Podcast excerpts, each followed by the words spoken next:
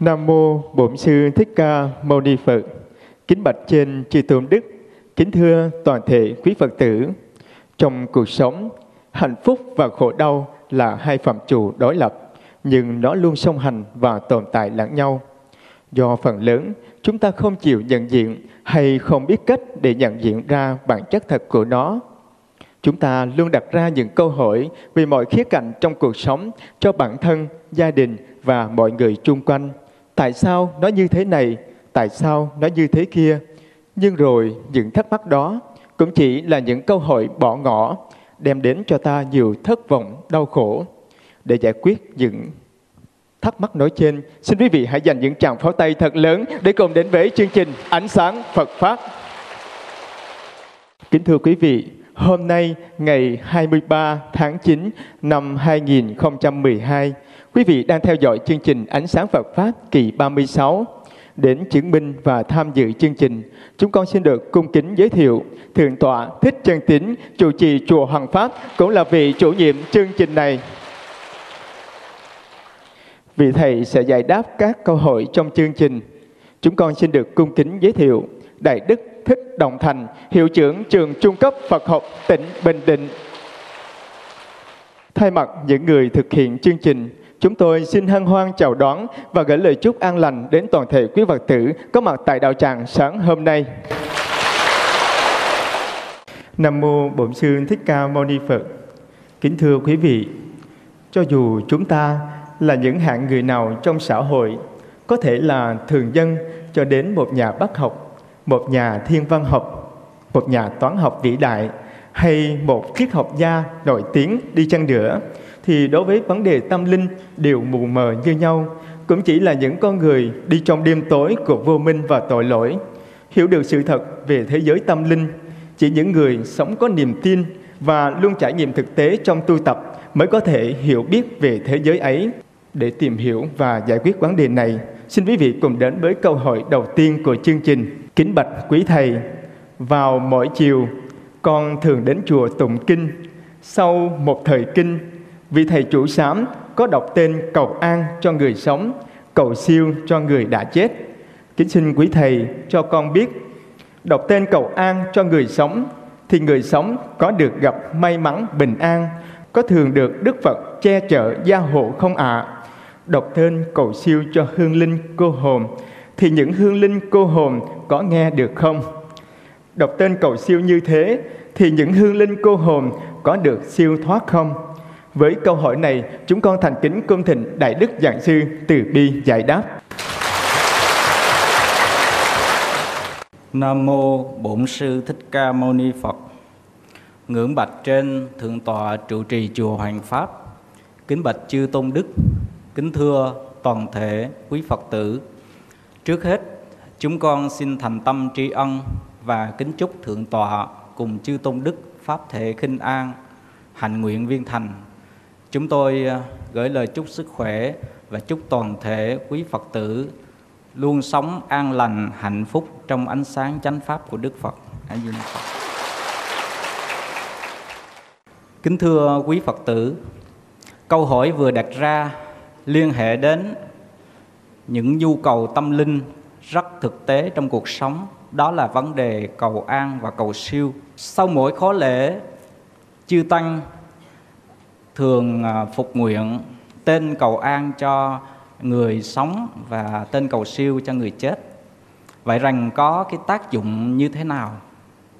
Thưa quý vị, trong cuộc sống này chúng ta đều mong cầu một sự bình an cho đời mình, bình an cho tâm hồn, bình an trong công việc, bình an cho người thân, cho gia đình, cho quốc gia, xã hội và bình an cho thế giới.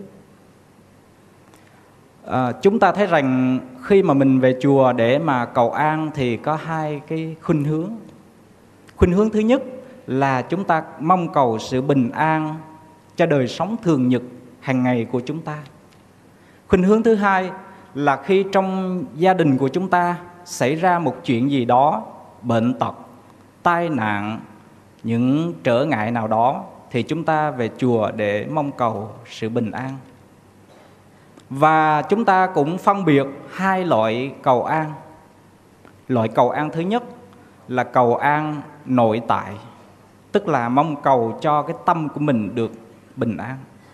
Và loại cầu an thứ hai đó là cầu an ngoại tại, là mong cho công việc, sự nghiệp, danh vọng, đời sống vật chất của chúng ta được hanh thông tốt đẹp. Chúng tôi để ý các Phật tử khi về chùa đa số chỉ nghĩ đến cái loại cầu an thứ hai, là mong làm sao gia đình mình được hạnh phúc, sự nghiệp luôn phát triển, danh vọng luôn tiến cao, con dâu của mình không phải theo người khác, gia đình mình luôn luôn được hạnh phúc ấm êm. Mà chúng ta quên cái loại cầu an thứ nhất là cầu an cho tâm hồn của mình. Như vậy chúng ta bỏ gốc theo ngọn, bỏ nhân và theo quả. Và chúng ta thấy rằng sự bình an trong tâm hồn của một con người là yếu tố tiên quyết để mang đến sự bình an trong cuộc sống và hạnh phúc cuộc đời của mình. Có nhiều người mong cầu sự bình an về vật chất, nhưng mà khi đạt được vật chất rồi mà tâm của mình vẫn còn lo âu, như vậy thì không có hạnh phúc. Cho nên là làm sao chúng ta phải hiểu được ý nghĩa cầu an đó, để khi chúng ta về chùa mong cầu sự bình an nó đúng với chánh pháp. Tại sao chúng ta phải cầu an? Là bởi vì tâm của mình bất an. Tại sao tâm của mình bất an? Là bởi vì chúng ta không hiểu và không sống đúng với những lời dạy cao thượng của Đức Phật. Đó là chúng ta không hiểu và không sống đúng với luật nhân quả ba đời, không có tri kiến chân chính để nhìn cuộc đời này, không có lòng thương để mở rộng trong cuộc đời này. Do đó chúng ta thấy rằng khi mà chúng ta về chùa gửi danh sách cầu an cho các chùa và nhờ các vị sư để cầu an á, thì liệu rằng có tác dụng hay không? Chúng tôi xin thưa rằng là có. Nhưng mà ở mức độ nào còn tùy thuộc vào ba yếu tố. Yếu tố thứ nhất là người gửi cái tên cầu an đó có chí thành, có gia tâm, có một cái sự hỗ trợ tâm linh nào đối với vấn đề này hay không. Yếu tố thứ hai là năng lực tu tập của vị thầy đó và năng lượng tu tập của đạo tràng ở ngôi chùa đó có mạnh mẽ hay không. Yếu tố thứ ba là người được cầu an đó có chuyển hướng đời mình đến với Phật Pháp, bỏ ác, làm lành hay không. Cho nên chúng ta thường ví cuộc đời của chúng ta đó giống như một cây đèn vậy. Cái thân của chúng ta như là một cái cây đèn. Dầu ở trong cây đèn đó chính là năng lượng nội tâm, sự tu tập, phước đức và công đức của mình. Tim của cây đèn chính là chí nguyện, hạnh nguyện của chúng ta. Bóng của cây đèn chính là sự phòng hộ giới luật của chúng ta. Và yếu tố cuối cùng là chúng ta thắp ánh sáng Phật Pháp lên cây đèn cuộc đời của chúng ta. Cho nên cũng trong một cái trường hợp cầu nguyện, cầu an như thế, nhưng cái cấp độ, cái sự bền vững, cái sự lâu dài, bình an trong cuộc sống không phải là mình hoàn toàn tin vào, nhờ vào cái buổi lễ cầu an đó, mà nó nhờ vào yếu tố chính là con người của chúng ta đây. Cho nên nếu như chúng ta có quá ít dầu đi thì sự bình an đó nó kéo dài, chóng vánh, nó không lâu dài được. Và nếu như chúng ta có đầy đủ điều kiện để tiếp nhận năng lượng, sự gia hộ của chư Phật, ánh sáng của Phật Pháp, thì cuộc đời của chúng ta tỏa sáng, an lạc, bình an trong cuộc sống này.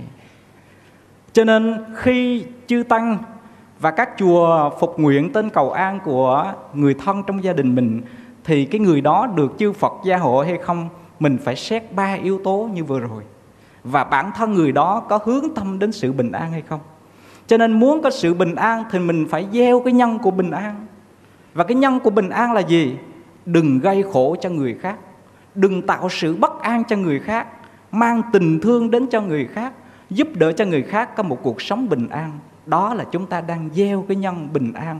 Và như thế thì cuộc sống của chúng ta nó nhẹ nhàng, và không cần phải cầu an trong khóa lễ mà chúng ta vẫn được an vui. Chúng tôi thấy rằng là khi mà mình về chùa để cầu an hoặc là cầu siêu như thế thì có cái tác dụng rõ ràng, thưa quý vị. Sau mỗi khóa lễ đó, Chúng ta thường đọc tên của những người sống, người bệnh để mà cầu an, hoặc là những người quá cố để mà cầu siêu. Thì mình chuyển cái năng lượng tâm linh của vị chủ sám, của đạo tràng đó về những cái người đó. Vậy rằng cái người chết, những vong linh, những cô hồn có thể nghe chư tăng và quý hành giả hướng đến hay không? Xin thưa rằng có thể cảm nhận được, có thể nghe được. Nhưng cái mức độ như thế nào nó còn tùy thuộc vào cái sự dụng tâm của chúng ta. Trong thời của Đức Phật có một câu chuyện xảy ra. Trong quá khứ, hai vợ chồng nọ sống với nhau mà không có con. Cho nên cái người vợ mới sợ bên gia đình chồng sẽ trách mắng mình. Và bà mẹ chồng thì rất muốn trong gia đình phải có một đứa con để nối dõi tông đường. Cho nên cái người con gái này, cái người vợ đó, đã đi cưới thêm cho người chồng của mình một người vợ lẽ nữa. Từ khi mà có thêm người vợ lẽ trong gia đình đó, thì cô ta rất là sợ. Bởi vì sợ rằng cái người vợ lẽ mà sinh thêm đứa con nữa thì rất là kẹt. Cho nên là cái người vợ cả này á, mới nghĩ rằng là đến cái cách là bảo với người vợ lẽ đó, thì phải làm sao là khi mà mang thai thì báo cho mình biết. Thì cái người vợ lẽ này rất là thật tình. Khi mà cô mang thai á, thì cô báo cho người vợ cả biết. Người vợ cả dùng thuốc để cho người vợ lẽ uống và đã phá bào thai đó. Lần thứ hai thì người vợ lẽ cũng mang thai và người vợ cả cũng cho thuốc uống và đã phá bào thai lần thứ hai. Và lần thứ ba thì cái người vợ cái cả kia, người vợ lẽ thì giấu đi. Cho đến khi cái bào thai lớn thì người vợ cả mới tìm cách phá bào thai đó. Nhưng vì bào thai quá lớn cho nên khi thuốc vào thì cả mẹ và con đều chết hết. Thì khi mà chết như thế thì cái người vợ lẽ đó xin làm một con mèo trong nhà. Và người vợ cả sau khi chết thì xin làm một con gà ở trong gia đình đó. Và 3 lần con gà sinh trứng ra thì con mèo này ăn. Và cuối cùng con mèo này ăn luôn cả thịt con gà đó luôn. Sau khi con gà này chết là sinh ra làm một con beo. Và con mèo này chết lại sinh ra làm một con nai. Nai này sinh ra con nai con nào đều bị con beo này ăn thịt hết. Và sau khi con nai này chết sinh làm một cái con quỷ la sát, quỷ dạ xoa. Và cái con beo chết lại sinh ra làm một cái người con gái xinh đẹp ở tại thành Xá Vệ. Thì chính cái con quỷ dạ so này đã 2 lần bắt cái đứa con của cái người con gái này để mà ăn thịt. Đến lần thứ 3 thì người con gái này sợ quá, ẵm người con của mình chạy vào tinh xá Kỳ Viên. Thì lúc đó gặp Đức Phật. Đức Phật đã giải tỏa cái nỗi oan kết này. Và Đức Phật dạy rằng là hận thù, diệt hận thù, đời này không có được. Từ bi diệt hận thù là định luật ngàn thu. Do đó mới giải cái nỗi oan kết giữa hai cái người này với nhau. Do đó chúng ta thấy rằng trong cuộc đời này, nếu như mà mình không có một cái hướng tâm từ bi đến với nhau, thì cái nỗi oan kết với nhau thì tạo nên cái khổ đau trong cuộc đời này. Và trong thời của Đức Phật, thưa quý vị, cũng có một trường hợp, một chú sa di tên là Xà Nu. Chú này khi mà đi tu ở trong tinh xá Kỳ Viên, cái giọng rất là hay, cho nên được chư tăng để mà thường khuyến hóa chú nên là tụng kinh trong mỗi thời khóa. Sau mỗi thời khóa thì chú tụng kinh cho đạo tràng xong thì chú hồi hướng công đức về cho cha mẹ của mình. Thì chú có một cái người mẹ ruột ở tại thành Xá Vệ đó. Nhưng mà chú có một người mẹ trong quá khứ và hiện đời làm một quỷ dạ xoa nữa. Mỗi lần mà chú hồi hướng công đức như thế thì quỷ dạ xoa này cảm thấy rất là sung sướng. Phước phần của mình tăng lên rất là nhiều. Cho nên là một hôm thì không hiểu vì lý do gì, chú thối tâm không muốn đi tu nữa. Cho nên chú về nhà của mẹ ruột của mình. Bà mẹ ruột rất là buồn. Và lúc đó Quỷ Dạ Xoa, tức là tiền thân là mẹ của chú Sa Di này, đã nhập vào chú Sa Di này, khiến cho chú bị ói, mửa và mê man, sốt cao độ. Và lúc bấy giờ thì vị Sa Di này trải qua một thời gian bất tỉnh, gần như chết. Một thời gian thì Quỷ Dạ Xoa xuất hồn ra, thì chú Sa Di này tỉnh lại. Và bà mẹ ruột nhìn chú tỉnh lại, lại khóc. Thì chú Sa Di mới thưa rằng là: thưa mẹ, lúc con sắp chết, con bệnh như thế, mẹ khóc là đúng. Bây giờ con tỉnh lại, tại sao mẹ lại khóc? Thì bà mẹ nói rằng là: trước đây con tu hành trong Phật Pháp, bây giờ con bỏ Phật Pháp, con không tu nữa, thì cũng giống như một xác chết biết đi. Tức là con đi trong cõi sanh tử, không ra khỏi được cái vòng sanh tử. Cho nên bây giờ con sống mà giống như đã chết rồi. Và con có biết không, sau khi mà con còn tu á, mỗi lần con tụng kinh hồi hướng thì người mẹ của con trong kiếp trước là Quỷ Dạ Xoa luôn cảm thấy an lạc, hạnh phúc, phước phần tăng lên rất là nhiều. Cho nên con phải tiếp nối cái hạnh nguyện tu tập đó. Thì chú Sa Di Sa Nu đó đã trở về lại Tinh Xá Kỳ Viên và tiếp tục tu tập. Cho nên thưa quý vị, chúng ta thấy rằng trong vấn đề để mà phục nguyện tên cầu an và cầu siêu cho người sống và người chết đó, thì vấn đề quan trọng ở đây thì sự gia hộ đó là yếu tố trợ duyên thôi. Còn cái chính là ở chính mình. Quan trọng mình có thức tỉnh để tạo cái nhân của cầu an, để tạo cái nhân của kỳ siêu hay không. Nhân của kỳ siêu là gì? Chúng ta dẹp bỏ tất cả những vọng tưởng, những tham sân si trong cuộc đời mình. Cầu siêu là gì? Siêu vượt cảnh giới khổ đau để trở về cảnh giới an lành. Cái nhân nào khiến cho chúng ta đọa vào cảnh giới khổ đau? Bởi vì những vọng tưởng, tham lam, ích kỷ, giận hờn của chúng ta, phiền não của chúng ta. Cho nên trong khi sống mà mình biết hàng phục những phiền não, những vọng tưởng si mê đó là chúng ta đang siêu độ cho chính mình, để mình sống an lạc và sau khi qua đời không phải đọa vào những cảnh giới khổ đau nữa. Cho nên Đức Phật luôn luôn đề cập và đề cao đến cái vấn đề là sự nỗ lực tự tu của chính mình là chính. Chúng ta ví rằng là cuộc đời mình, chẳng may mình đi vào rừng, mình rớt xuống một cái hố sâu, rớt xuống hố sâu, thì những người thân, những người bạn của mình thòng dây xuống để cứu mình lên. Bây giờ đó, mình không chịu nương theo cái dây đó để mà leo lên, liệu rằng bạn của chúng ta có cứu mình được không ạ? Xin thưa là không. Chúng ta ví những người bạn đứng trên cái miệng hố thòng dây xuống là những vị thiện tri thức, là thân quyến hướng tâm đến cứu độ cho những người đã khuất như chúng ta. Nhưng mà nếu như một người nào đó rớt xuống dưới hầm dưới hố đó mà không có nỗ lực để mà nương theo sợi dây đó để vươn lên, leo lên, thì cũng đành chịu thôi.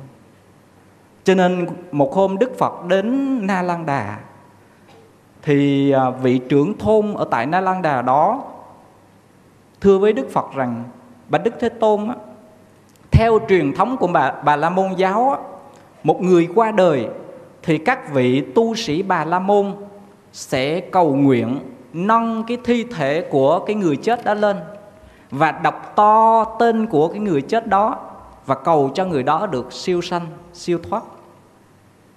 Còn Ngài sẽ làm gì đối với những người chết như thế?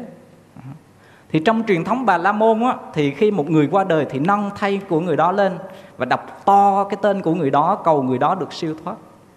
Đức Phật mới trả lời rằng là: ông có thấy rằng khi mà có một cái hòn đá to như thế, người ta thả xuống dưới dòng nước, bảo các vị tu sĩ và những cái vị cư sĩ đến để cầu nguyện cho hòn đá đó nổi lên, thì có nổi được không?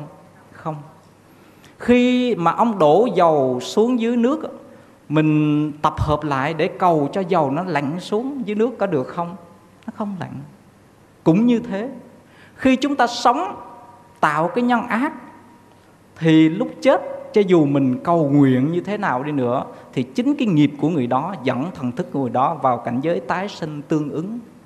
Còn khi mà mình đã sống và tạo cái nghiệp lành rồi á, thì cho dù qua đời trong hoàn cảnh nào, mình cũng sinh về cảnh giới an lành vậy. Cho nên Đức Phật đặt nặng cái vấn đề là khi sống, mình sống như thế nào, mình tu tập như thế nào. không đợi đến khi khát nước mới đào giếng, không đợi đến khi bệnh chúng ta mới cầu an, không đợi đến khi tai nạn chúng ta mới cầu an, không đợi đến khi chết chúng ta mới cầu siêu. Cho nên khi sống đây mình có thể cầu an, cầu siêu bằng cách thực hành đời sống theo chính pháp, tu tập, tạo phước đức, công đức, phòng hộ thân tâm, mở lòng từ thương yêu đến với mọi người, sống hỷ xả bao dung, là lúc đó chúng ta đang cầu an cho mạng sống của mình và đang cầu siêu cho những cái vọng tưởng vô minh nó được tiêu diệt đi để đời sống của chúng ta được thăng hoa. Cho nên chúng ta luôn nhớ rằng nếu như mình tạo của nhân bình an, không cần cầu bình an vẫn đến. Cho nên là khi mà mình hàng phục được mọi phiền não thì chắc chắn rằng mình sẽ không sanh vào cảnh giới khổ đau. Thì tóm lại, đối với câu hỏi này chúng tôi muốn nhắn gửi rằng vấn đề cầu nguyện chỉ là một trợ duyên thôi. Vấn đề chính là chúng ta có hướng tâm đến với cái việc cầu nguyện đó hay không, dù là cầu an hay là cầu siêu. Và cái năng lực tu tập hàng ngày của chúng ta là động lực chính để giúp cho chúng ta sống bình yên và giúp cho chúng ta khi qua đời được vãng sanh về cảnh giới an lành. A Di Đà Phật. Kính thưa quý Phật tử, cầu nguyện là một nhu cầu tinh thần của con người, một nhu cầu chính đáng. Thông thường khi chúng ta nghĩ đến cầu nguyện thì chúng ta thường hay nghĩ đến sự tha lực của Phật, của Thánh. Và cầu nguyện cũng đem đến những giá trị lợi lạc nhất định. Nhưng theo Đức Phật thì Đức Phật luôn luôn lúc nào cũng đề cao tự lực của chúng ta là chính để cho có được những giá trị thiết thực hơn. Bên cạnh việc cầu nguyện thì đòi hỏi mỗi con người phải lúc còn sống phải tự trau dồi đời sống đạo đức và trí tuệ, phát huy các hạnh lành, giúp đỡ mọi người, sống an trụ, chánh niệm và tỉnh thức trong từng phút giây của hiện tại. Chắc chắn chúng ta khi sống sẽ được bình an và hạnh phúc, lúc mất cũng được sanh về cảnh giới tốt hay vãng sanh về cảnh giới của chư Phật.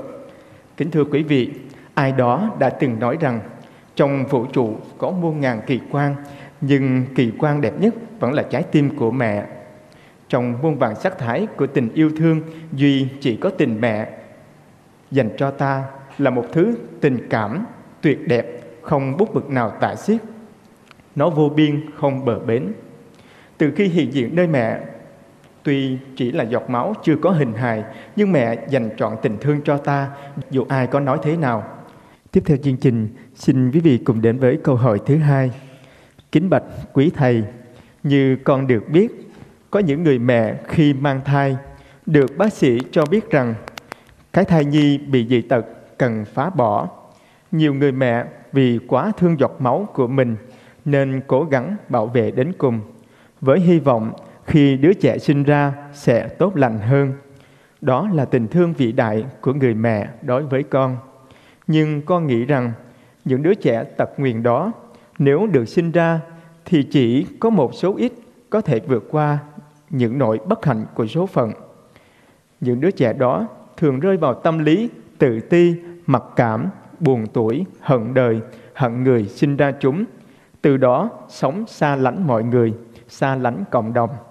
Dù có thông minh, học giỏi đến đâu, nhưng với những khiếm khuyết về ngoại hình, khó có thể kiếm được công ăn, việc làm, cũng như sự giới hạn trong việc phụng sự xã hội. Cuộc sống hiện nay, những đứa trẻ như thế rất khó sống hòa đồng, giúp ích cho xã hội. Dù vật chất có đủ đầy đi chăng nữa, thì nỗi mặc cảm về ngoại hình vẫn làm cho con người ta buồn khổ, mất niềm tin vào bản thân, vào cuộc sống. Vậy con muốn hỏi, việc sinh ra những thân phận khiếm khuyết như thế có thật sự là một việc làm nhân đạo không? Nên giữ hay nên bỏ thai nhi đó? Đối với bản thân, những người dị tật đó phải có lối sống, cách suy nghĩ như thế nào để vượt lên số phận? Xin quý thầy hoan hỷ giải đáp giúp con. Kính chúc quý thầy an lạc. Với câu hỏi này, chúng con thành kính cung thỉnh thầy từ bi chia sẻ. Nam mô A Di Đà Phật. Kính thưa quý Phật tử, đã là một mầm sống xuất hiện trên cuộc đời này, ở trong loài người thì mầm sống đó là một cái sự cao thượng rất đáng trân quý giữ gìn. Chúng ta thấy trong cuộc sống ngày nay, tình trạng sinh ra thai nhi bị dị tật, hoặc là tình trạng nạo phá thai của giới trẻ phổ biến rất nhiều. Và tất nhiên mình thấy rằng cái nguyên nhân của vấn đề này để mà hình thành một thai nhi dị tật như thế không phải chỉ do cái nghiệp của thai nhi đó trong quá khứ, mà còn do cái tác động của môi trường sống của chúng ta trong thời hiện tại.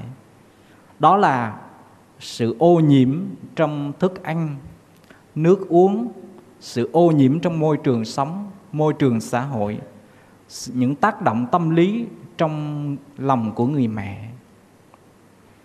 Và do đó khi mà với cái khả năng, với cái sự phát triển của nền y học hiện đại, trước khi sinh con ra thì bằng cái phương pháp siêu âm có thể thấy được đứa bé đó, thai nhi đó như thế nào, bình thường hay là bất thường.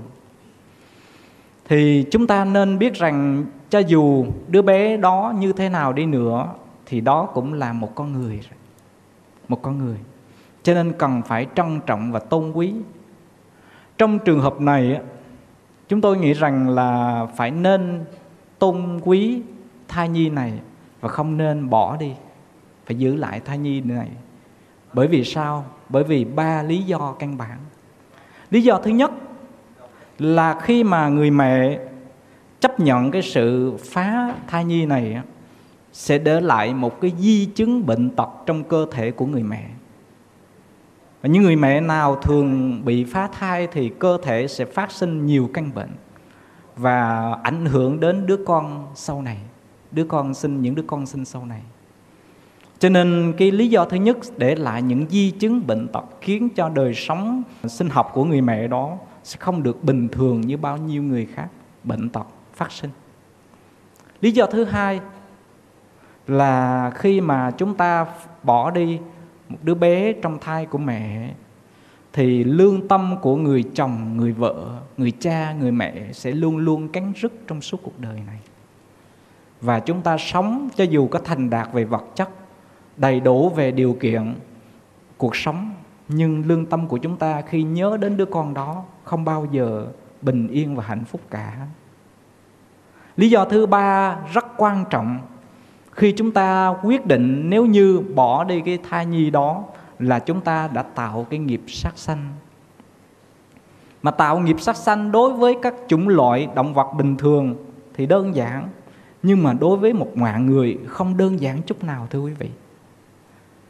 Cái oán kết giữa người cha, người mẹ với cái thai nhi đó, mạng sống đó sẽ kết với nhau và luôn luôn theo nhau để mà trả thù nhau trong nhiều đời, trong đời này và đời sau.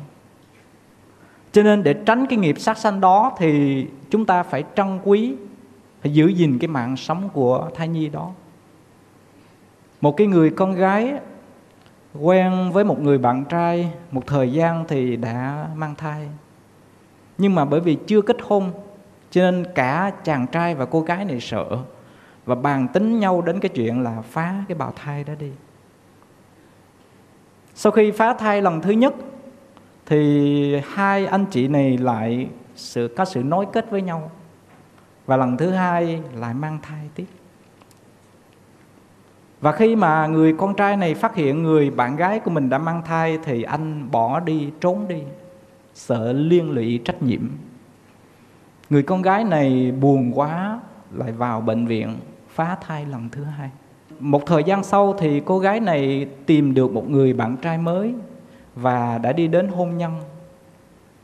Sống với nhau một thời gian thì không có con. Thì cô ta cùng người chồng của mình đi các nơi để mà cầu nguyện. Và cuối cùng cô ta đã mang thai và cũng sinh ra một đứa bé trai. Nhưng có một điều kỳ lạ là đứa bé trai này nó không có nói gì cả, nó câm. Một hôm thì người mẹ mới bảo với đứa bé rằng là mẹ sinh con ra để con có tiếng nói, tiếng cười, vui nhà vui cửa, mang niềm hạnh phúc cho gia đình.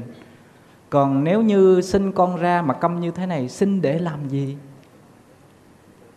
Thì lúc bấy giờ đứa bé đã 5 tuổi rồi. Lúc bấy giờ đứa bé mới mở miệng và nói câu đầu tiên. Sao mẹ không giết con như hai lần trước? Thì người mẹ lúc bấy giờ sợ hãi vô cùng. Và cô ta đã biết rằng đây là sự đầu thai của hai cái thai nhi lần trước mình đã phá đó. Và đêm hôm đó, cô ta dùng thuốc độc cho đứa bé đã uống. Sau khi đứa bé đã chết thì một thời gian ngắn sau, cô ta đau khổ quá cũng tự tử luôn. Cho nên quý vị thấy rằng cái tội sát sanh đối với loài động vật mình thấy nó bình thường, nhưng mà đối với mạng sống của một con người nó trầm trọng, nó to lớn. Cho nên trong trường hợp này chúng tôi khuyên rằng dù là bất cứ hoàn cảnh nào xảy ra đi nữa, đứa con mình trong tương lai sinh ra sẽ bị dị tật, sẽ không có vóc dáng hình hài như bao nhiêu người khác, thì người cha, người mẹ hãy trân quý giữ gìn cái mạng sống của đứa con đó. Sự tôn kính đối với mạng sống của một con người là điều cần thiết. Như vậy thì đạo Phật có thể giúp gì cho trong trường hợp này để giải quyết khi mà đứa bé ra đời? Chúng ta biết rằng khi mà một người mẹ sinh ra một đứa bé dị tật như thế thì cái nỗi bất hạnh không phải chỉ ở đứa bé đó, mà phía bên chồng, nhất là người mẹ chồng, sẽ trách cứ anh ở như thế nào mà lại sinh con dị tật, dị tướng như thế. Trong trường hợp này, người chồng phải thể hiện cái sự trách nhiệm lớn của mình, đó là phải đứng ra bên vực, chia sẻ, ôm ấp và bảo vệ người vợ của mình. Bởi vì chúng ta biết rằng tất cả mọi sự vật xảy ra không phải ngẫu nhiên, có nhân duyên trong quá khứ và nhân duyên ở hiện tại. Cái duyên của mình như thế, cái nhân của mình như thế, thì mình hoan hỷ chấp nhận cái hoàn cảnh như thế. Còn nếu như để cho bản thân người vợ, người mẹ phải nhận cái nỗi bất hạnh, cái sự kỳ thị, những cái lời nặng nề từ phía chồng, thì đó là một cái điều vô lý. Cho nên khi mà sinh đứa con ra thì làm sao giúp cho đứa bé này lớn lên và có thể sống một cách hạnh phúc và an lạc trong cuộc đời này trước mọi lời thị phi của người xung quanh. Chúng tôi xin có những lời khuyên như thế này. Thứ nhất là chúng ta biết rằng mỗi duyên nghiệp của đời người đã có cái sự tương quan sắp xếp từ quá khứ cho đến hiện tại. Có những người có phước sinh ra được đầy đủ tướng hảo, xinh đẹp, đoan nghiêm, thì đó là cái nhân tốt trong quá khứ. Có những người sinh ra không được cái phước đó, nhưng mình lại có được cái phước khác. Cho nên cái duyên nghiệp như thế thì chúng ta không phải trốn tránh tìm đến cái chết để mà trốn cái duyên nghiệp của mình, mà mình phải sống vươn lên và chuyển hóa cái nghiệp của mình. Và không phải bất hạnh xảy ra đối với người bình thường mà xảy ra với tất cả mọi người, ngay cả các bậc tu hành. Quý vị biết vào thế kỷ thứ 7 ở Ấn Độ là có Ngài Giới Hiền, Viện trưởng Viện Đại học Na Lan Đà. Ngài sống đến 120 tuổi. Nhưng mà có một cái thời điểm nọ, thưa quý vị, mỗi buổi tối Ngài nằm ngủ thì thấy hàng ngàn cái dao mát đâm vào cơ thể của Ngài. Hàng ngàn lưỡi dao như thế đâm vào cơ thể, và Ngài cảm thấy đau nhức vô cùng, không ngủ được. Và sự việc nó diễn ra suốt 20 năm như thế. Và một hôm thì Ngài nghĩ rằng là buổi tối ngủ mà thấy hàng ngàn cái lưỡi dao đâm vào cơ thể như thế này, sống làm chi cho khổ. Cho nên Ngài nhịn ăn và tìm đến cái gì? Cái chết. Khi mà Ngài nhịn ăn và nghĩ đến cái chết như thế thì đêm hôm đó, trong giấc mộng, Ngài đã gặp được Bồ Tát Quán Thế Âm, Bồ Tát Văn Thù và Bồ Tát Di Lặc ứng hiện trong giấc mộng và bảo với Ngài rằng là đây là cái duyên nghiệp trong quá khứ. Tiền kiếp của ông vốn là một ông vua, đem quân chinh phạt nhiều vùng đất, giết rất là nhiều người. Đời nay ông tu tập như thế, cho nên chuyển cái nghiệp nặng thành nhẹ hơn. Chỉ bị 20 năm bị đau khổ như thế.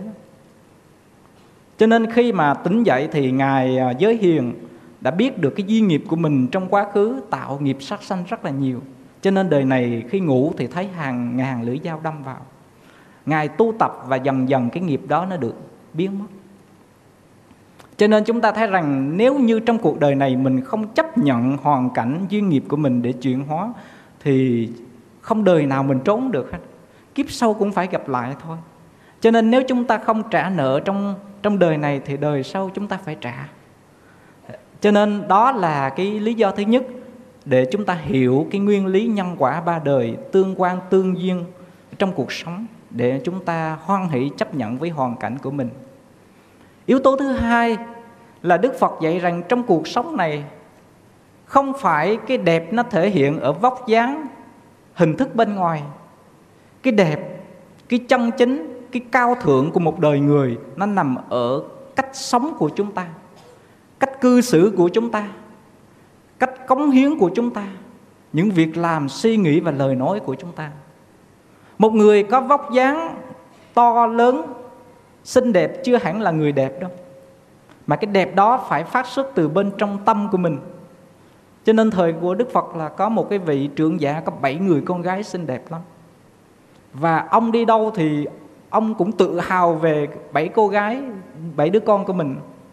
Một hôm thì cái người hàng xóm của vị trưởng giả này nói rằng là chưa hẳn mọi người trên đời này đều khen con ông đẹp đâu.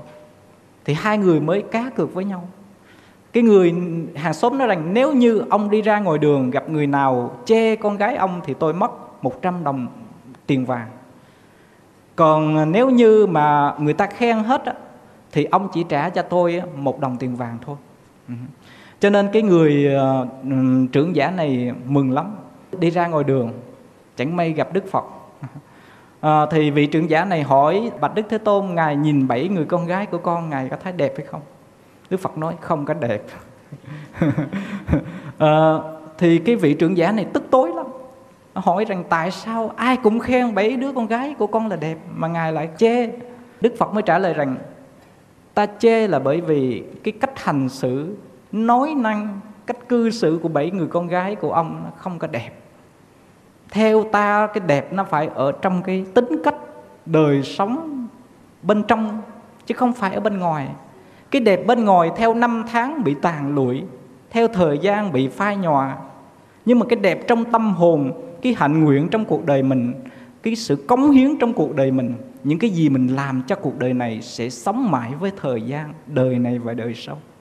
Cho nên chúng ta thấy rằng là cuộc sống của chúng ta đó, nó không phải là biểu hiện ra cái bề ngoài, cái vỏ bọc bên ngoài, là biểu hiện bên trong cái con người của mình. Mình làm gì cho cuộc đời này, mình cống hiến gì cho cuộc đời này, cho tha nhân. Cái đó mới là cái đáng quý, cái đó mới là cái đẹp. Cho nên trong Đạo Phật đề cao tôn vinh cái đẹp và cái đời sống nội tâm, cái đức hạnh và trí tuệ của một con người. Cho nên là khi mà mình có sống đức hạnh và trí tuệ cống hiến cho cuộc đời này thì cho dù hình dáng, vóc dáng của mình nó không được như người ta, nhưng mà mình vẫn sống xứng đáng. Quý vị biết trong lịch sử của Tịnh Độ Tông chúng ta, sơ tổ của Tịnh Độ Tông tại Trung Quốc là Ngài Huệ Viễn. Ngài Huệ Viễn. Mà thầy của Ngài Huệ Viễn là Ngài Đạo An. Ngài Đạo An. Ngài Đạo An xuất gia năm 12 tuổi. Nhưng mà Ngài có một cái tướng đen và xấu lắm. Cho nên hồi nhỏ đó, lúc mà đi tu á, ông thầy của Ngài Đạo An á, thì không có cho Ngài học. Bảo Ngài ra ngồi đồng làm ruộng suốt 3 năm như thế. Một hôm thì Ngài Đạo An với thưa thầy mình rằng thưa thầy, thầy cho con mượn cuốn kinh để con học, chứ con đi tu 3 năm mà thầy bắt con làm việc không hả? Con không được học kinh gì cả. Thầy của Ngài Đạo An mới trao cho Ngài một cuốn kinh gồm 5.000 chữ. Ngày hôm đó Ngài Đạo An đi ra ngồi đồng làm ruộng, rảnh rỗi thì lật kinh ra để mà đọc xem, tối về trả lại cuốn kinh cho thầy và mượn cuốn kinh khác. Ông thầy ông hỏi cuốn này đọc chưa xong là mượn cuốn khác. Thì Ngài Đạo An nói rằng thưa thầy, con thuộc hết rồi. Thuộc một cuốn kinh 5.000 chữ. Ngày hôm sau ông thầy mới trao cho Ngài Đạo An một cuốn kinh khác gần 10.000 chữ. Thì trong ngày hôm sau khi mà rảnh rỗi, Ngài lật cuốn kinh ra, Ngài xem, tối về lại trả lại. Ông thầy nghi ngờ, thuộc chưa? Thì Ngài Đạo An trả lời, dạ con thuộc rồi. Ông thầy đã thử nghiệm tại chỗ bảo Ngài Đạo An phải đọc lại từng chữ trong cái cuốn kinh đó, gần 10.000 chữ. Ngài đọc không sót một chữ nào cả. Vị thầy này kinh ngạc quá, liền cho Ngài Đạo An lên đường Vân Du học đạo. Và cuối cùng Ngài Đạo An đã học đạo với Phật Đồ Trừng ở từ bên Ấn Độ qua Trung Quốc. Và sau này Ngài Đạo An lập đạo tràng và độ rất nhiều đệ tử, trong đó có sơ tổ Tịnh Độ Tông ở tại Trung Quốc là Ngài Huệ Viễn. Cho nên trong đạo Phật của chúng ta đó, tôn trọng cái giá trị đạo đức, cái phẩm hạnh của một con người là chính. Còn vóc dáng hình hài này theo năm tháng nó cũng thay đổi mà thôi. Yếu tố thứ ba, đối với cái người dị tật đó thì vị đó ấy phải nhận định rằng là đời sống của một con người chúng ta gồm có hai phần: thể xác và tinh thần. Cái thân của mình có sanh, có lão, có bệnh, có tử. Nhưng mà cái tâm của mình có mất không ạ? Thưa không có mất. Nếu như chúng ta sống vì cái thân thì khi chúng ta già, bệnh, chúng ta sẽ khổ theo thân. Chúng ta chết thì chúng ta sẽ chết theo thân.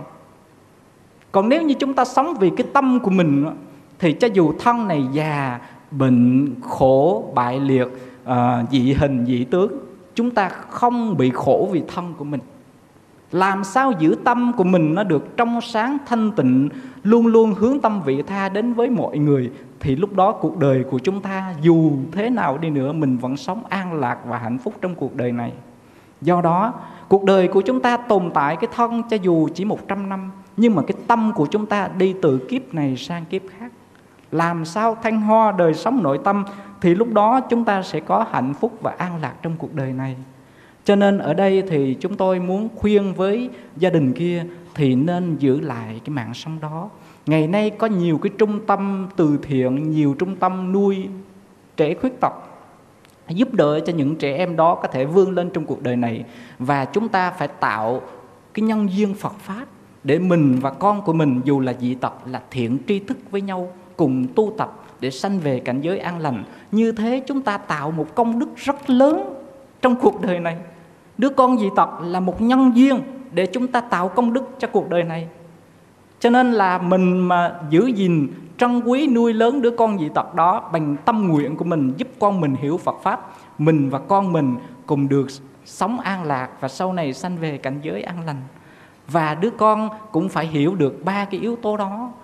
Thì chúng tôi nghĩ rằng khi mà hiểu và sống với cái chánh kiến của Đạo Phật, sống với cái đẹp bên trong, với hạnh nguyện của mình, với những cống hiến cho cuộc đời mình, cho cuộc đời này, thì cuộc sống mình nó an lạc. Và chúng ta tự hào, không nên tự ti mặc cảm vì ngoại hình, mà chúng ta chỉ sợ là mình tạo nghiệp ác thôi.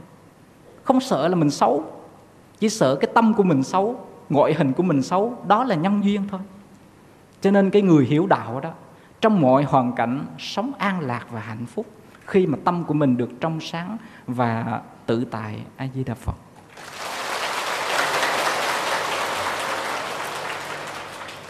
A Di Đà Phật, chúng con xin chân thành cảm ơn phần giải đáp vừa rồi của Đại Đức Giảng Sư đã tháo rỡ những thắc mắc trong nội dung của câu hỏi thứ hai. Thì chúng ta thấy Đức Phật luôn tôn trọng sự sống của chúng sinh, trong đó có con người. Cho nên hành động phá thai cũng giống như việc cướp đi sự sống của một con người. Đây có thể được xem như là một tội ác vô nhân tính. Chúng ta không biết rằng chính đứa con khuyết tật đầu thai đến gia đình chúng ta là do có nghiệp duyên với cha mẹ. Theo nhân quả nghiệp báo, không chỉ con mới lãnh trả mà cha mẹ cũng phải nhận lấy. Do đó chúng ta cứ tưởng dẹp bỏ thai nhi là bỏ đi được cái phiền não về sau. Kỳ thật, chúng ta nếu chẳng cảm thông mà chúng ta đem giết thai nhi đó đi thì điều này sẽ làm tăng thêm duyên ác, không chừng sau này chúng ta sẽ lãnh những hậu quả thê thảm hơn nữa. Kính thưa quý vị, là người con Phật, chúng ta biết chư Phật và chư Bồ Tát thì hiện ở cõi Ta Bà này với tâm nguyện cao cả cứu vớt chúng sinh đang lặn hụp trong biển sanh tử để đi đến con đường giác ngộ giải thoát. Còn chúng ta sinh ra trên cõi đời này là do nghiệp lực chiêu cảm mà đầu thai. Nói đến nghiệp lực thì không ai giống ai, nên con người ta còn mãi trong chuỗi dài của đau khổ, chưa ai dứt ra được. Để tìm hiểu, giải quyết vấn đề xoay quanh nghiệp lực, Xin quý vị cùng đến với câu hỏi thứ 3, cũng là câu hỏi cuối của chương trình. Bạch quý thầy, con biết mình là người có lỗi, vì hiện con là một người đồng tính và bạn bè con cũng là những đứa đồng tính. Nhưng đối với bạn bè con thì ba mẹ con đối xử tốt, nhưng riêng con thì khắt khe và xem con là đứa hư hỏng. Vậy con phải làm sao cho ba mẹ hiểu? Bởi con đâu muốn như thế. Con cũng rất muốn làm người bình thường, nhưng không được. Thật lòng con luôn hằng mong trở thành một người bình thường để chuộc lại lỗi lầm với ba mẹ và để trở thành người tốt. Xin Thầy cho con lời khuyên và lối thoát đối với căn bệnh của con. Thành kính biết ơn quý Thầy. Để giải đáp câu hỏi này, chúng con thành kính cung thỉnh Đại Đức Giảng Sư giải đáp cùng đạo tràng.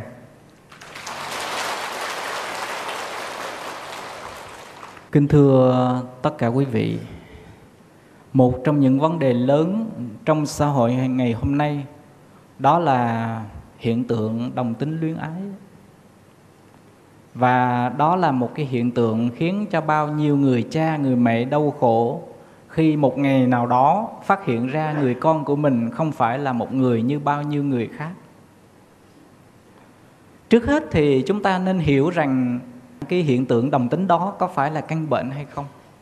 Từ năm 1993, Tổ chức Y tế Thế giới cũng như Hiệp hội Tâm thần học của Hoa Kỳ đã chính thức tuyên bố rằng đồng tính không phải là căn bệnh của nhân loại.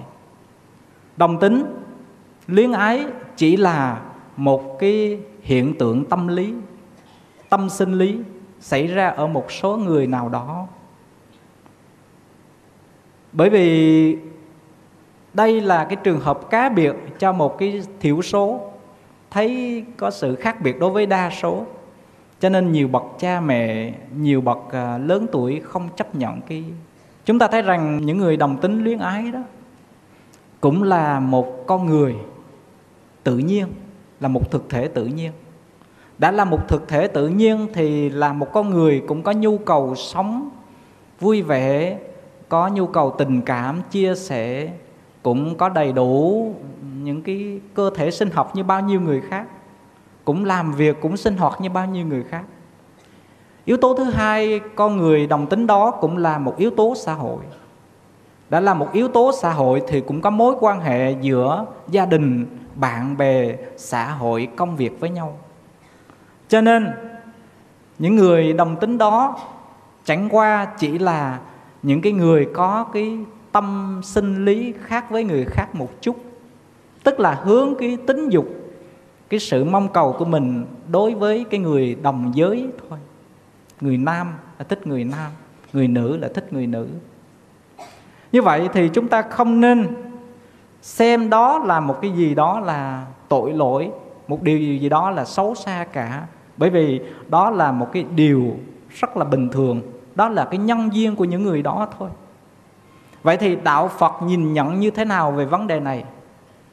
Trước tiên thì Đạo Phật dạy rằng tất cả mọi người đều bình đẳng trước nhân quả. Cho nên là mọi người đều bình đẳng. Và đối với luật nhân quả thì ai gieo nhân xấu thì hưởng quả xấu, ai làm nhân lành thì hưởng quả lành. Người đồng tính cũng như chúng ta thôi. Điều thứ hai, tất cả mọi người đều bình đẳng trước khổ đau và hạnh phúc. Ai cũng có những nỗi khổ, niềm đau, cũng có nguồn hạnh phúc trong cuộc sống. Điều thứ ba, tất cả mọi người đều bình đẳng trước vấn đề tu tập và giải thoát cả. Bất cứ mọi người nào khi hiểu, sống theo Đạo Phật đều có thể có nhân duyên để vượt thoát mọi khổ đau trong kiếp người, để mà sống an lạc và vươn lên trong hiện tại và tương lai. Đạo Phật đề cao cái quy luật bình đẳng đó để nói rằng tất cả mọi người đều có khả năng thăng hoa, trở thành những người cao thượng, hữu ích trong cuộc đời này cả. Còn vấn đề giới tính, vấn đề cái tính dục của con người chỉ là vấn đề của cá nhân mà thôi, không có gì để mà đặt nặng cả. Nếu chúng ta nhìn từ góc độ của nhân sinh quan và vũ trụ quan của Phật giáo đó, thì Đạo Phật chia cái thế giới lục đạo luân hồi thành ba cõi: dục giới, sắc giới và vô sắc giới. Dục giới là cõi chúng ta đang sống đây. Bởi vì chúng ta sinh, tại sao chúng ta sinh vào cõi dục giới? Là bởi vì cái tính dục của chúng ta, cái ái dục của chúng ta, tham ái của chúng ta nó nặng. Cho nên chúng ta sinh vào cõi dục giới. Cõi sắc giới là những người cái dục đã được chuyển hóa, còn luyến, còn chấp vào hình sắc. Cõi vô sắc giới là những vị hành giả tu thiền đã vượt ra cái hình sắc đó, sống trong cái tâm thức của họ. Cho nên chúng ta nhìn vào ba cái thế giới dục giới, sắc giới và vô sắc giới đó, nhìn vào cái dục giới của chúng ta xuất hiện sống trong cuộc đời này là do cái tham dục của mình. Như vậy, dù là tham dục giữa nam và nữ, hay là tham dục giữa nam và nam, giữa nữ và nữ, cũng là duyên nghiệp của chúng ta, bình đẳng như nhau cả. Cho nên từ cái góc độ của thế gian mình nhìn đó, mình thấy rằng người đó không có, người nam đó mà không có tình yêu với người nữ lại đi yêu người nam, như vậy là bất bình thường, như vậy là tội lỗi. Đó là cái cặp mắt của thế gian. Nhưng mà cặp mắt suốt thế gian mình nhìn xuống chúng sanh sanh vào trong cảnh giới dục giới này, thì cái dục nó thiên hình vạn trạng, nó nhiều cái hình thái lắm. Cho nên dù là tình yêu giữa nam và nữ, tình yêu giữa nam và nam, hay là giữa nữ và nữ, cũng chỉ là cái dục chung mà thôi. Đạo Phật dạy cho chúng ta phải làm sao chuyển hóa cái tình yêu giữa nam và nữ, giữa nam và nam, giữa nữ và nữ đó thành một cái lòng từ bi mở rộng hơn, vượt xa hơn, để thương yêu tất cả mọi người, giúp nhau cùng thăng hoa trong cuộc đời này. Cho nên nếu như tình yêu gia đình, trong cái tình cảm hôn nhân giữa nam và nữ, mà những người đó chỉ gói gọn, ích kỷ, chỉ biết tình yêu đó sống, thì vẫn là khổ đau triền miên trong kiếp người mà thôi. Vấn đề là làm sao mình chuyển những tình cảm đó từ cái tình cảm phàm tục thành tình cảm thánh thiện, tình thương thánh thiện là lòng từ của chúng ta. Cho nên trong trường hợp này thì chúng tôi cũng có một cái lời khuyên rằng, đối với những vị nào đã sống trong cái tình trạng đồng tính luyến ái đó, thì mình nên hiểu rằng vấn đề là mình sống như thế nào trong cuộc đời này. Giới tính là một vấn đề nhân duyên, tình cảm là một vấn đề nhân duyên nhỏ thôi. Quan trọng là mình có bỏ ác, làm lành, tạo phước đức và công đức trong cuộc đời này để mình thăng hoa lớn lên trong cuộc đời này hay không. Chứ không phải là vấn đề giới tính. Mình kẹt vào vấn đề giới tính là mình khổ suốt cuộc đời. Cho nên mình sống trong thế gian này có bao nhiêu năm, vài chục năm, 100 năm. Nhưng mà cái vấn đề làm tư lương cho cuộc đời này, tạo công đức, phước đức mới là vấn đề chính cho chúng ta. Như vậy trong trường hợp những vị nào đã sống trong cái tình trạng của đồng tính luyến ái đó, thì chúng tôi khuyên với những cái yếu tố như sau. Thứ nhất là khi mà cái tính dục của con người chúng ta khởi lên, chúng ta khao khát muốn tìm đối tượng của mình, thì các vị nên có thể tìm đến những nơi nào đó yên tĩnh. Hoặc là mình đi tắm, hoặc là mình rửa mặt, mình uống nước mát cho cơ thể của mình, cơ thể sinh học nó điều hòa, nó lắng xuống những cái tính dục nó khởi lên trong con người của mình. Yếu tố thứ hai là chúng ta nên tìm đến những nơi yên tĩnh trong phòng thờ Phật hoặc là các ngôi chùa để mình ngồi tĩnh tọa để, và nơi đó có những cái mình có thể đốt lên những viên trầm, cái hương thơm nó thoang thoảng để mà mình lắng lòng xuống, không khởi lên cái tính dục của chúng ta trong trường hợp đó. Và mình nhận diện những cái cảm thọ, những đòi hỏi nó đang xuất hiện, đang trào dâng trong con người của mình, để mà mình nhận diện và làm cho nó lắng xuống. Yếu tố thứ ba là chúng ta phải có những cái sự tham gia trong các sinh hoạt xã hội, những cái việc từ thiện, những cái việc hoạt động xã hội, để không cho thời gian của mình được rảnh rỗi tìm đến những người bạn thân, tìm những cái người đồng tính của mình, và không cho cơ hội để tính dục nó khởi lên. Chúng ta có những cái sinh hoạt vận động của cơ thể, những cái hoạt động từ thiện, làm những việc hữu ích, tham gia các phong trào chung để chúng ta quên đi cái tình trạng của mình, và không cho cái tính dục nó có cơ hội để mà nó lớn mạnh trong cuộc sống. Thì khi mà chúng ta tụng kinh, niệm Phật, lễ sám, ngồi tĩnh tọa như thế là chúng ta đang chuyển hóa những cái năng lượng tính dục trong con người của mình. Và chúng ta sẽ thấy được rằng hạnh phúc nó đến với chúng ta không phải là ở cái giới tính, mà hạnh phúc của chúng ta nó đến là ở cái việc đời sống của mình, nội tâm của mình như thế nào.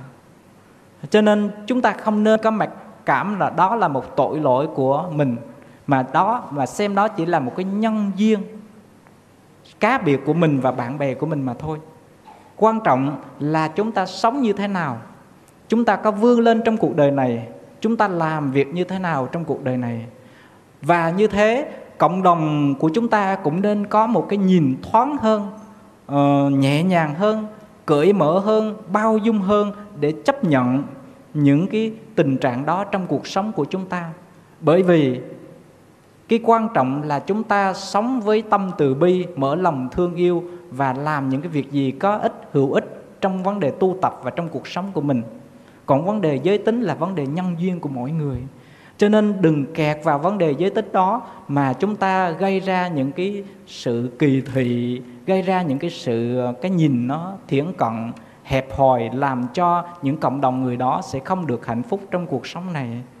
Và làm sao trong cái trường hợp đó thì chúng ta phải giúp cho những cái người sống đồng tính luyến ái đó cùng hòa nhịp vào trong cái nhịp đập của xã hội, hoạt động của xã hội để cùng vươn lên.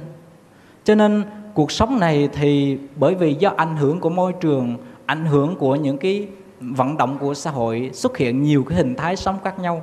Làm sao chúng ta cùng vươn lên để tìm đến những cái sự thánh thiện, những chân thiện mỹ trong cuộc đời này, đó là cái điều chúng ta nên làm. Xã hội đã quá nhiều đau khổ, quá nhiều nhọc nhằn, quá nhiều lo âu, quá nhiều cái sự hơn thua. Chúng ta nên giảm bớt những cái vấn đề đó để hướng đến cái tâm vị tha, thương yêu, rộng mở, cùng giúp nhau thanh hoa trong cuộc sống này. A Di Đà Phật. A Di Đà Phật, lại một lần nữa chúng con thành kính tri ân những lời chia sẻ của Đại Đức Giảng Sư vừa rồi. Và trước khi chương trình kết thúc, chúng con thành kính cung thỉnh Thượng tọa Thích Chân Tính, Chủ trì Chùa Hằng Pháp, chủ nhiệm chương trình sẽ có đôi lời nhận định. Xin thành kính cung thỉnh Thượng tọa. Nam mô Bổn Sư Thích Ca Mâu Ni Phật. Kính bạch Đại Đức Giảng Sư, kính thưa quý Phật tử. Trong chương trình Ánh sáng Phật Pháp kỳ thứ 36, chúng ta đã được nghe Đại Đức Giảng Sư giải đáp ba câu hỏi. Câu hỏi thứ nhất nói về vấn đề cầu an, cầu siêu. Câu hỏi thứ hai nói về vấn đề thai nhi, dị tật. Và câu hỏi thứ ba nói về đồng tính. Đại Đức Giảng Sư đã trình bày tương đối rõ ràng, cụ thể. Chúng tôi cũng xin nói thêm một vài ý trong ba câu hỏi này. Câu thứ nhất nói về vấn đề cầu an, cầu siêu. Như quý vị cũng biết, khi trong gia đình có một vấn đề gì xảy ra cho chồng, cho vợ hoặc cho con, chúng ta đến chùa để xin cầu an. Đây là tình cảm của một người thân đối với người thân trong gia đình. Tình cảm này được quý thầy chia sẻ bằng cái lễ cầu an. Bởi quý thầy cũng biết rằng không phải mình cầu an mà người thân của họ được an. Nhưng đây là vấn đề tình cảm và vấn đề tâm lý. Một vị thầy lãnh đạo về tinh thần thì chắc chắn rằng đối với những vấn đề này cần phải giúp đỡ cho người thân của họ được an tâm. Còn được an hay không tùy cái nhân duyên phước báo của cái người được cầu đó. Và khi người thân đi đến chùa trở về báo cho người nhà của mình: hôm nay tôi đến chùa xin cầu an cho ông. Đó, người vợ nói với người chồng như vậy. Hoặc là người mẹ về nói với người con: hôm nay mẹ đến chùa xin cầu an cho con. Đó là tình cảm.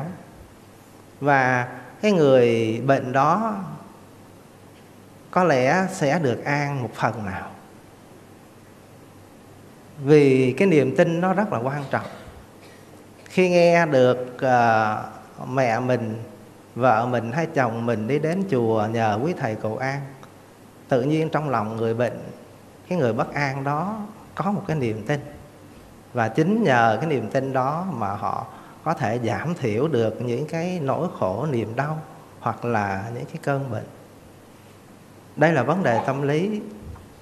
Còn vấn đề mà được hay không, an hay không là chính do cái người đó.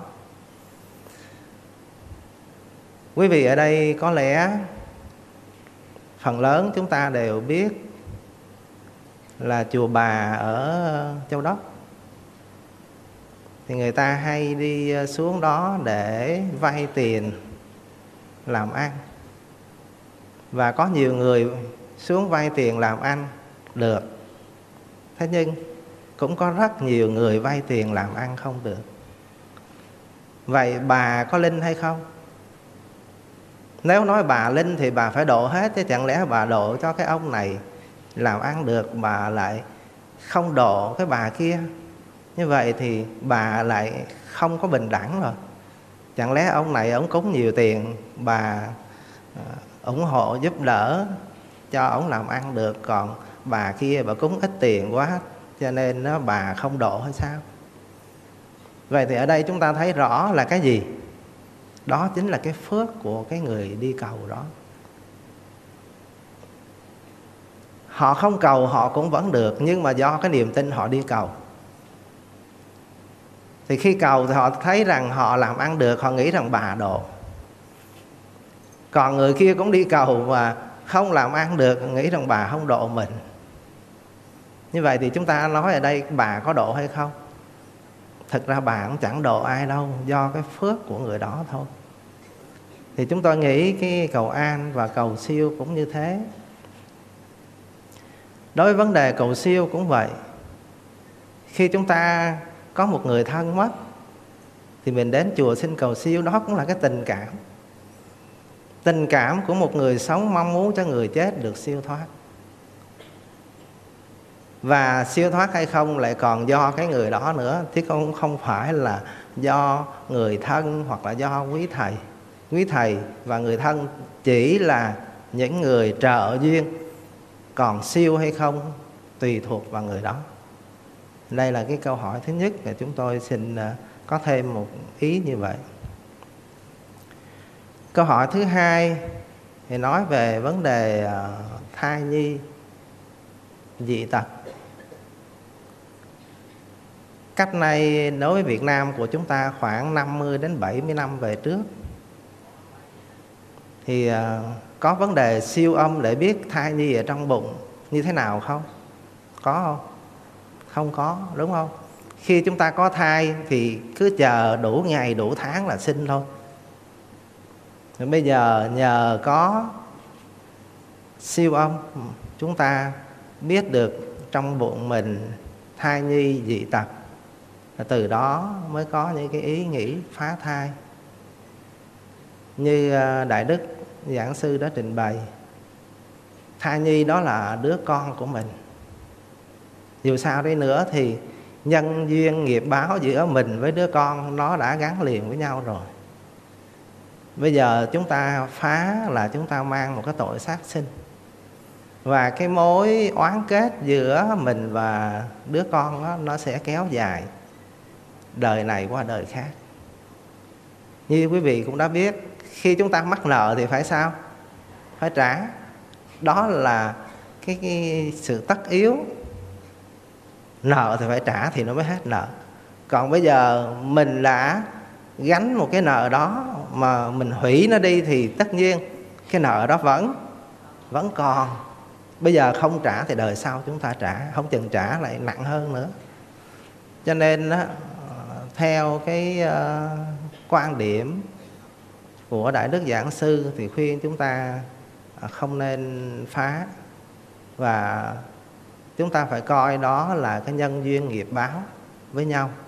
Và mình mở cái lòng từ ra, mình thương cái đứa con của mình cứu cho nó, để mong rằng là giữa mình với nó cái oán kết trong đời này sẽ dứt, và có thể nhờ cái nhân duyên đó mà mình tạo thêm được cái phước, và mình hướng cho nó đến cái con đường biết Phật Pháp, và nó sẽ thoát được cái đau khổ của tương lai. Còn câu hỏi thứ ba thì nói về cái đồng tính. Thì xin thưa với quý vị rằng là cái câu hỏi này á, người hỏi chấp nhận rằng mình là cái người đồng tính. Và có điều là cha mẹ thì khi có người bạn đồng tính đến chơi thì cha mẹ lại quý, trong khi đó đứa con mình cũng bị đồng tính thì lại hắt hủi. Thì đây là cái điều mà cái người đặt câu hỏi này có vẻ là đau khổ buồn khi thấy cha mẹ đối xử như vậy. Thì nếu mà người đặt câu hỏi này đã biết được như vậy thì chúng ta phải nên ý thức rằng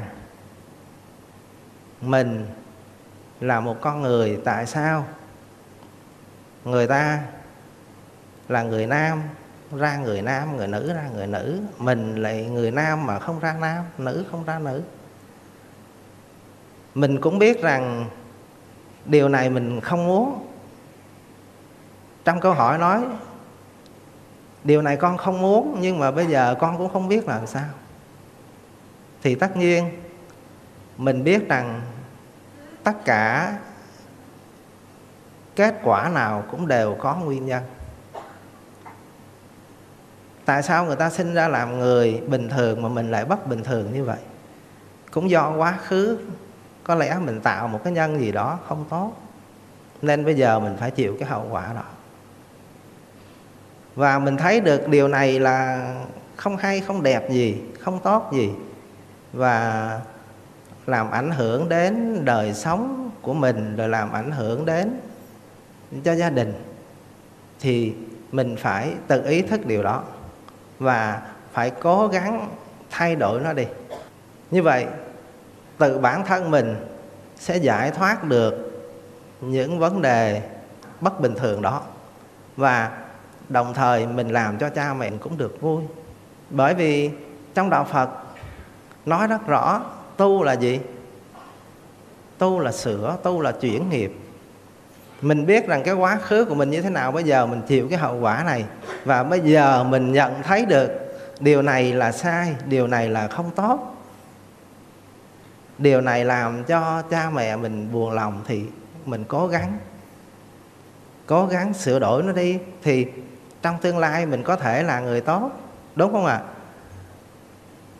Bây giờ là cái quả của nhân quá khứ, và đồng thời cũng là nhân của tương lai, phải không ạ? Bây giờ nếu mình chịu khó tu tập, thấy được đây là điều mà không bình thường đối với một con người, thì phải nỗ lực cố gắng để chuyển hóa nó, tu tập, để rồi một ngày nào đó mình sẽ trở thành một người bình thường, thì cha mẹ mình sẽ vui thôi, và bản thân mình cũng sẽ trở thành một con người như những con người khác, không phải lo những cái vấn đề bất bình thường đó. Thì đó là chúng tôi xin bổ sung thêm mấy ý kiến như vậy. Trước khi dứt lời cũng xin thay mặt ban tổ chức xin thành kính tri ân Đại Đức Giảng Sư đã từ ở Bình Định xa xôi vào đây để giải đáp những câu hỏi cho quý Phật tử. Xin kính chúc Đại Đức luôn thân tâm thường lạc, Phật sự viên thành, và kính chúc đến toàn thể quý Phật tử có một ngày tu tập thanh tịnh và an lạc. Nam Mô A Di Đà Phật.